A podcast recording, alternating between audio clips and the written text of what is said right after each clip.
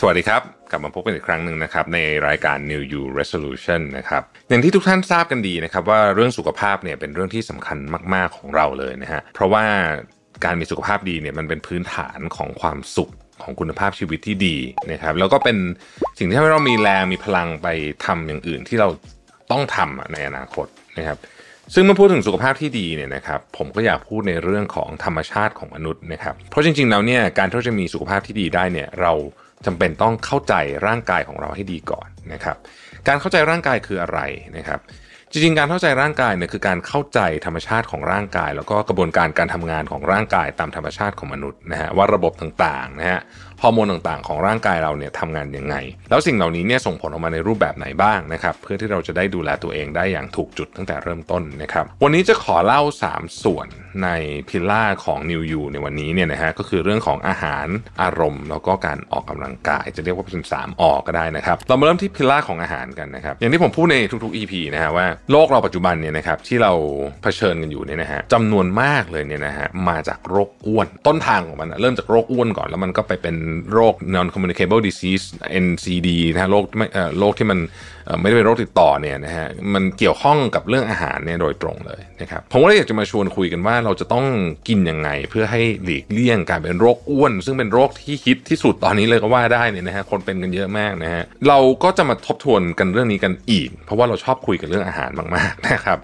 ทีนี้มาดูก่อนครับว่าความอ้วนหรืออาหารพวกนี้มันมีประเด็นมาจากอะไรนะครับเอาแกนที่หนึ่งเรื่องความหิวก่อนนะฮะความหิวของเราเนี่ยเกี่ยวกับเรื่องอะไรบ้าง นะฮะความหิวจริงๆเนี่ยมันพูดถึงเรื่องระดับน้ำตาลในเลือดนะครับคือระดับน้ำตาลในเลือดเนี่ยมันอย่างนี้ฮะการที่ระดับน้ำตาลในเลือดลดเนี่ยนะครับมันก็เป็นต้นเหตุอย่างหนึ่งนะครับต้นเหตุอย่างหนึ่งไม่ไม่ใช่ทั้งหมด แต่ต้นเหตุอย่างหนึ่งที่ทำให้เราเกิดความหิวขึ้นมา ซึ่งก็ต้องบอกเลยว่ายิ่งระดับน้ำตาลในเลือดเราลดลงมากเท่าไหร่นะฮะเราก็จะยิ่งหิวเร็วมากขึ้นเท่านั้นนะครับผมมักเรียกปรากฏการณ์นี้ว่าปรากฏการณ์ roller coaster หรือว่ารถไฟเหาะนะครับเท่านั้นยังไม่พอถ้าเรามีภาวะน้ำตาลในเลือดต่ำมันก็จะทำให้เรากินอาหารในมื้อถัดไปเยอะขึ้นด้วยนะครับทีนี้เรามาทำความเข้าใจก่อนว่ากระบวนการในการย่อยอาหารของเราเนี่ยมันเป็นยังไงก่อนที่จะไปพูดถึงเรื่องอินซูลินอะไรต่างๆนะครับเวลาอาหารเข้าปากเราเคี้ยว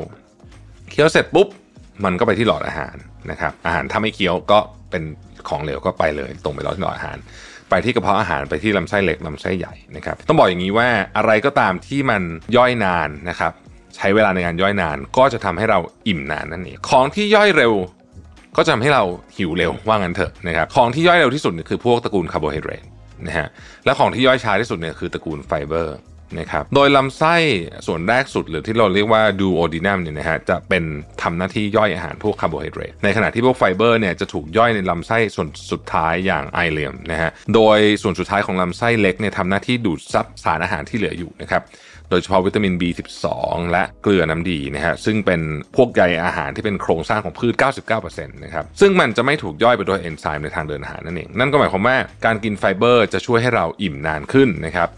และเพราะเมื่อมันใช้เวลาย่อยนานมันก็จะอยู่ในระบบของเรานานนั่นเองนะฮะทีนี้กลับมาพูดถึงเรื่องคาร์โบไฮเดรตกันบ้างนะครับคาร์โบไฮเดรตเนี่ยนอกจากจะย่อยเร็วแล้วเนี่ยนะครับก็ต้องบอกว่าการกินคาร์โบไฮเดรตโดยเฉพาะคาร์โบไฮเดรตขัดสีนะครับข้าวขาวอะไรแบบนี้นะฮะรวมถึงน้ำตาลด้วยนะ นะครับก็จะส่งผลโดยตรงต่อระดับน้ำตาลในเลือดที่เราพูดถึงนี่แหละเวลาคุณกินสมมติคุณกินน้ำตาลเข้าไปปุ๊บนะฮะระดับน้ำตาลเลือดมันจะพุ่งขึ้นไปอย่างรวดเร็วเลยนะฮะพอเรามันพุ่งขึ้นอย่างรวดเร็วปุ๊บเนี่ยนะครับมันก็จะลงอย่างเร็วด้วยเช่นกันนะฮะเราเคยอธิบายเรื่องนี้ละเอียดไปแล้วนะใน EP ก่อนๆเอาเป็นว่าอินซูลินเนี่ยมันทำงานแบบนี้คือถ้าเกิดคุณกินน้ำตาลเข้าไปปุ๊บมันก็พุ่งฟรุบแล้วมันก็ลงเร็วนะครับแล้วก็มันก็จะปล่อยฮอร์โมนอย่าง ghrelin แล้วก็คอร์ติซอลเวลาระดับน้ำตาลมันขึ้นแบบที่เราเรียกว่า roller coaster หรือรถไฟหาะแบบนี้เนี่ยนะฮะมันจะเพิ่มความอยากอาหารและความหิว นะครับแล้วก็มันไม่ได้ส่งผลต่อแค่ความอยากอาหารและความหิวนะ มันส่งผลต่อเรื่องอารมณ์ด้วยนะครับคาร์โบไฮเดรตเนี่ยตรงข้ามกับไฟเบอร์เลยนะครับเพราะว่าไฟเบอร์เนี่ยมันช่วยให้ระดับน้ำตาลเนี่ยในเลือดคงที่ใช่ไหมและอิ่มนานขึ้นนะครับจริงๆไฟเบอร์เนี่ยมีประโยชน์อื่นๆด้วยนะ ไม่ว่าจะเป็นการเสริมภูมิคุ้มกันให้แข็งแรงนะครับแล้วก็ลดคอเลสเตอรอลนะครับลดความเสี่ยงในการเป็นมะเร็งลำไส้ใหญ่แล้วก็อะไรที่เกี่ยวข้องกับไอ้โรคลำไส้ทั้งหลายเนี่ยนะฮะเพราะฉะนั้นประเภทอาหารที่กินเราพูดกันบ่อยแล้วนะครับนี่และทำไมคือสาเหตุว่าเราควรจะลดคาร์โบไฮเดรตใน diet ของเรา เรากินคาร์โบไฮเดรตเยอะที่สุดอะถ้าเกิดว่าเราไม่สังเกตไม่คือถ้าไม่ตั้งใจนะคาร์โบไฮเดรตจะเป็นอาหารที่กินเยอะที่สุดนะครับเพราะมันมันมันง่ายสุดแล้วมันอร่อยด้วยอะพูดกันตามตรงมันอร่อยด้วยนะครับการที่ 2 เราจะพูดเรื่องของอารมณ์นะฮะ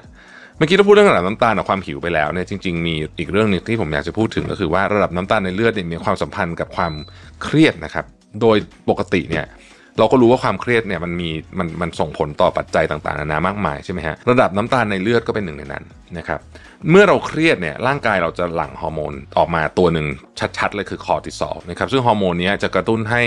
ร่างกายปล่อยพลังงานออกมาในรูปแบบของน้ำตาลนะครับแปลว่ามันยิ่งเครียดเท่าไหร่ระดับน้ำตาลในเลือดก็จะยิ่งสูงมากขึ้นเท่านั้น เพราะว่าเวลาคุณเครียดเนี่ยร่างกายต้องการที่จะให้มีพลังงานที่สมองใช้งานได้เร็วที่สุดนะครับซึ่งก็คือ นี่แหละน้ำตาลนี่แหละนะครับซึ่งน้ำตาลในเลือดสูงนี้ก็จะเพิ่มความเสี่ยงต่อการเป็นโรคเบาหวานได้นะครับผมเชื่อว่าหลายคนคงเคยคิดกันว่าเบาหวานมันเกิดจากการกินพวกแบบเครื่องดื่มที่มีน้ำน้ำหวานเยอะๆอะไรแบบนี้ใช่ไหมแต่จริงๆเนี่ยมันเกิดได้จากหลายสาเหตุเลยนะครับความเครียดก็เป็นหนึ่งในนั้น นอกจากนี้เนี่ยความเครียดเรื้อรังอาจจะทำให้ความดันโลหิตเพิ่มนะฮะ แล้วก็กระตุ้นความอยากอาหารอีกด้วย ซึ่งก็เป็นผลมาจากการปล่อยฮอร์โมนคอร์ติซอลนี่แหละนะครับ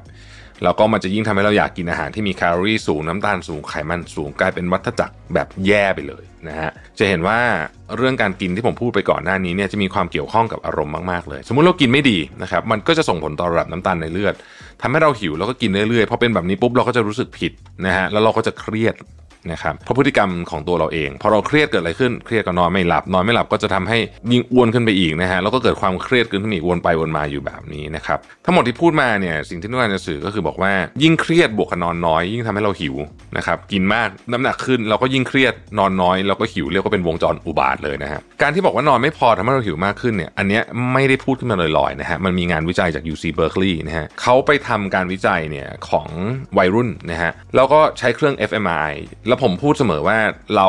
มีงานวิจัยดีๆ ออกมาในช่วงหลังๆ 10-20 ปีนี้ก็เพราะไอ้เครื่อง fMRI นี่แหละเราถึงเข้าใจมากขึ้นนะครับสรุปง่ายๆ จากงานวิจัยนี้คือว่าการที่นอนไม่เพียงพอเนี่ยทำให้สมองส่วนการตัดสินใจทำงานได้แย่ลง แล้วก็ต้องการรางวัลมากขึ้นในวันนั้น ซึ่งแน่นอนรางวัลอันหนึงที่ง่ายที่สุดก็คือนี่แหละไออาหารพวกเนี้ยนะฮะอาหารที่มีแคลอรี่สูงนะฮะแล้วเขายังบอกอีกว่าผู้เข้าร่วมทดลองเนี่ยเลือกอาหารขยะมากกว่าอาหารที่ดีต่อสุขภาพเมื่อ นอนไม่พอ เมื่อร่างกายต้องการรางวัลมากขึ้น เมื่อฟังมาถึงตรงนี้แล้วนะฮะ